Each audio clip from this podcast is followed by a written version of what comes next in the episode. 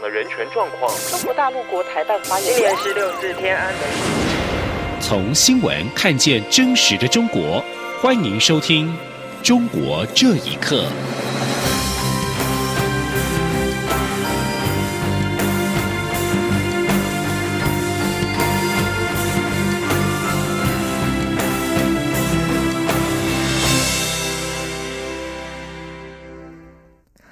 各位好，欢迎收听《中国这一刻》。蔡英文总统在今天召开例行国安首长会议，听取国防部、陆委会等国安首长针对近日中国军机远海长航骚扰以及鼓吹武统、一国两制人士来台问题请示简报。总统府发布的新闻稿指出，针对十五号中国军机借远海长航活动为由，航经我国及区域国家周边，冲击区域安全。蔡总统在听取国防部长严德发的简报之后，指示国防部严密监控各项共军动态，并做好万全应应准备，以确保国家安全无虞。基于区域安全共同责任，本事件安全讯息也应该及时知会区域相关国家。另外，针对近来有鼓吹武统的境外人士来台，设宣扬“一国两制”台湾方案，甚至武统等主张，不符入境目的。明显有危害国家安全、引发社会不安之余，总统在听取陆委会简报之后，才是请出入境等机关掌握相关来台人士入境的目的。如果涉及来台宣扬“一国两制”、武统等鼓吹战争、恫吓台湾人民的活动，以致有影响国家安全、社会安定之余者，政府应该采取相关管制措施，必要时应该予以拒绝入境。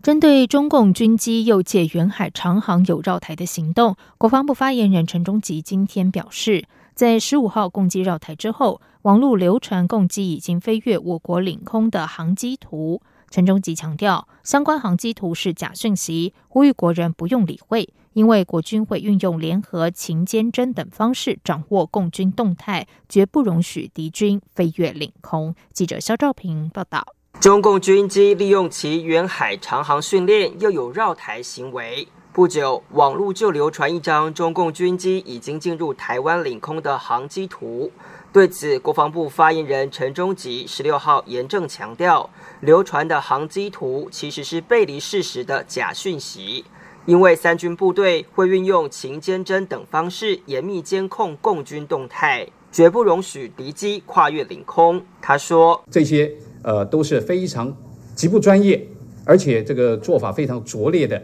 啊，这些假讯息，呃，相信大家都有智慧啊，看到这些类似的这些讯息啊，也不予也也不用给予理会。一边有假讯息，一边又有共机绕台，陈忠吉表示，这就是典型的文攻武吓。他进一步强调，国军不仅透过联合勤监侦与其他管道严密掌握共军动态外，平时也有在空机侦巡，空军战机更有随时紧急升空的战力。不过，陈忠吉坦言，这必然会耗损基建，因此国防部也编列相关预算向国会报告。他说：“对于的这些这个基建的耗损，这是一定的，但是编列相关的预算，相信在最近这几天。”呃，我们提供给立法院这些相关的报告当中啊，也向国人来做说明，也就是要捍卫我们国家的国防安全，这些投资啊，包含这些后续呃零件的维修甚至升级的这些工作，呃，无非就是确保我们国家的安全。提到战机的后勤维保，美国国防安全合作署也持续批准训练我 F 十六型战机飞行员以及后勤维护的军售案。对此，空军司令部战训处部训组组长潘东举表示，空军将会持续在陆客基地进行训练，强调这对我空军战力提升很有效果。他说：“这是持续性的案子啊，我们会持续在美做这方面的训练，啊，目前的训练方情况都非常正常，对我们空军的战力的提升有大幅的这个效果。”陈忠吉也感谢美国国防安全合作署。持续批准 F 十六型战机训练案，强调这项军售案不仅对我空军有正面效益外，也象征台美战略盟友的关系会持续保持紧密合作。国防部进一步表示，目前该案正进行知会国会程序，渴望在一个月后正式生效。中央广播电台记者肖兆平采访报道。中国官方加大力道审查影视作品。中国国家主席习近平最近更要求文艺、社科界人士要抵制低俗，做出含有正能量的大作品。旅美作家林沧洲认为，中国的审查制度日趋严格，在这样的情况下，要打造出有灵性的作品是天方夜谭。另外，台湾电视剧《我们与恶的距离》近期因为敢于挑战社会题材，受到中国网民热议，更感叹中国为何拍不出这样深刻的剧情。请听以下的报道：中共党刊《求是》十六号刊登的一篇文章中，发表总书记习近平在两会期间一场讲话的全文，内容是要求中国艺文界自尊自重、自珍自爱，抵制低俗媚俗，坚持以精品奉献人民，要有大作品。由于中国的审查制度日趋严格，无论是来自海外还是本土，所有在中国国内发行或上映的文艺影视作品，一定都会经过中国当局的严格审查，而且审查没有一定标准，只要涉及政治敏感题材创作，都会被拦截下来。旅美作家林沧洲接受自由亚洲电台访问时表示：“求是发表的文章是给官僚阶层揣摩上层的意思用的，对权力斗争阶层的意义大于对民众的影响，也大于对文艺界的影响。”他说：“现在的审查制度太严格，要打造出有灵性的作品是天方夜谭。”林沧洲说：“审查太严格嘛，那就出不来嘛作品。这种文艺管理体制。”它也许是靠打造一个就是蚂蚁社会，就是那种公蚁一样啊，大家都各个到位。但是你说要打造一个活生生的有灵性的人、自由的人，我觉得那是天方夜谭。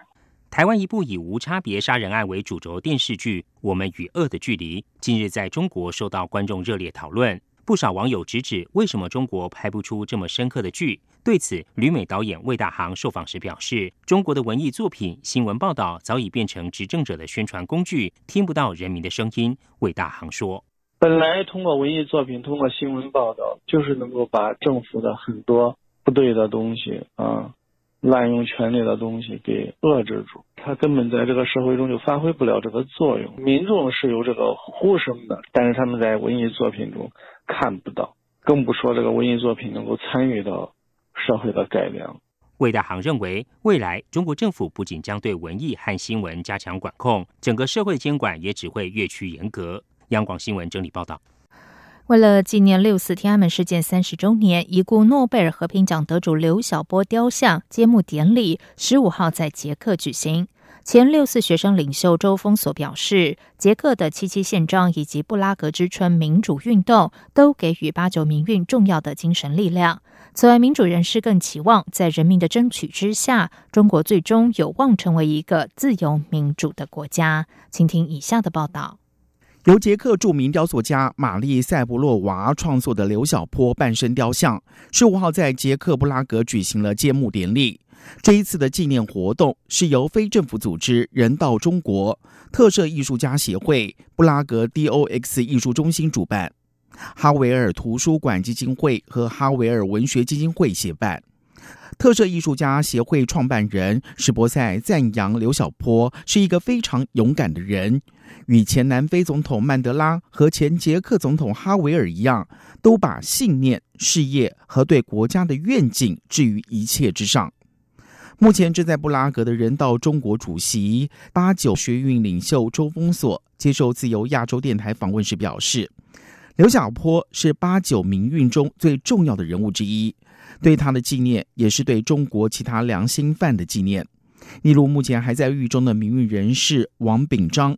失踪的维权人士高志胜，还有网名为“屠夫”的维权人士吴干等。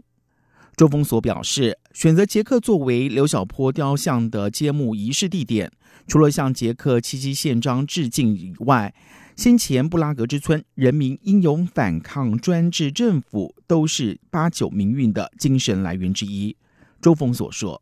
我们选择到捷克来，因为这也是八九民运的。”一个重要来源，捷克布拉格之春、七七宪章、公民论坛、哈维尔都是八九民运的重要的精神力量。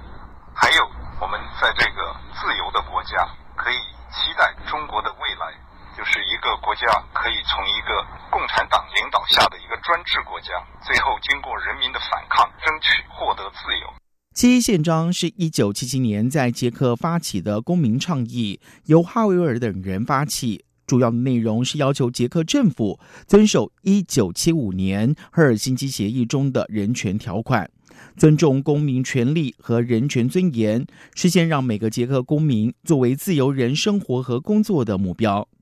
香港新闻整理报道。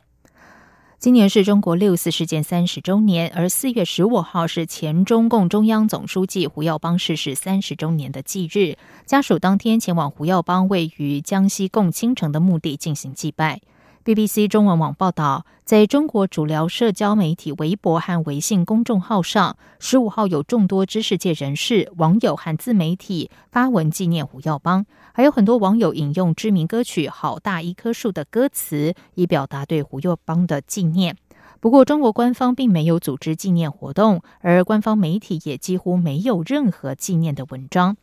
被视为中共改革派代表人物的胡耀邦，在一九八九年四月十五号上午参加会议的时候，突发心肌梗塞而离世。他的去世引发大量市民和学生的怀念，而最终发酵成为六四事件。香港大学一项历时八年的研究显示，每年进入六四时期，中国网络审查部门，也就是中国网警，便进入资讯审查高峰期。港大新闻传媒副教授傅景华认为，现在即使被转发很多次的文章，最后还是会被删除。因此，现在中国的网民很难突破中国网警的封锁和审查。请听以下的报道：美国之音报道，香港大学新闻和传媒研究中心日前公布的历经八年的研究资料显示，每年进入六四时期，中国网上审查部门，也就是中国网警。便进入资讯审查高峰期。港大新闻传媒副教授傅景华所领导的名为“微博视野”的小组，八年来搜集了大量中国网警删除敏感微博的证据。面对浩瀚的微博，中国网警依靠技术手段，例如敏感词过滤等，删除了无数敏感微博。因此，网民用语太直白，根本就发不出去。但现在已经不是单靠采用敏感词、关键字手段删除就可以，因为有的发文内容人工智慧读不出来。例如“发发平方日”意思是八乘八等于六十四，以及六月放火节等，需要一点思索才能发现与六四有关。这也意味着，除非中国网警人工审阅、人工删除，否则就会有漏网之鱼。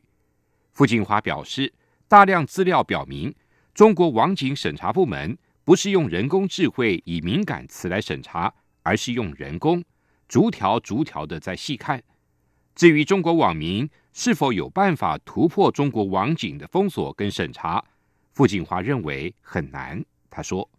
我觉得用人工去去看的啊，还有他大家就可以主要是看你这个呃这个微呃微博是不是还断转发，因为转发量是一个很重要的指标，就是说很有多少人去看嘛。所以如果你最后写的很火，很多人转转发之后，最后的还是被删的。所以我我觉得最后是不是内容是不是最重要，还是就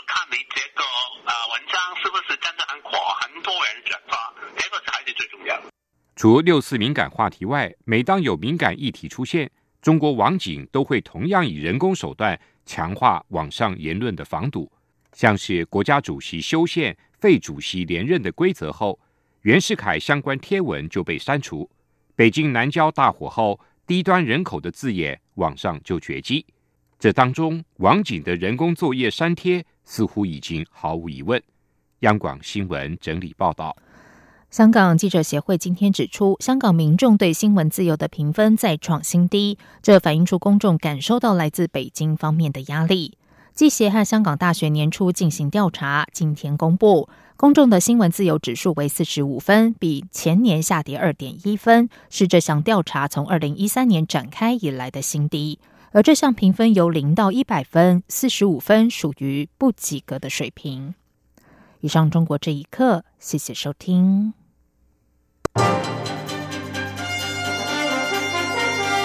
这里是中央广播电台台湾之音。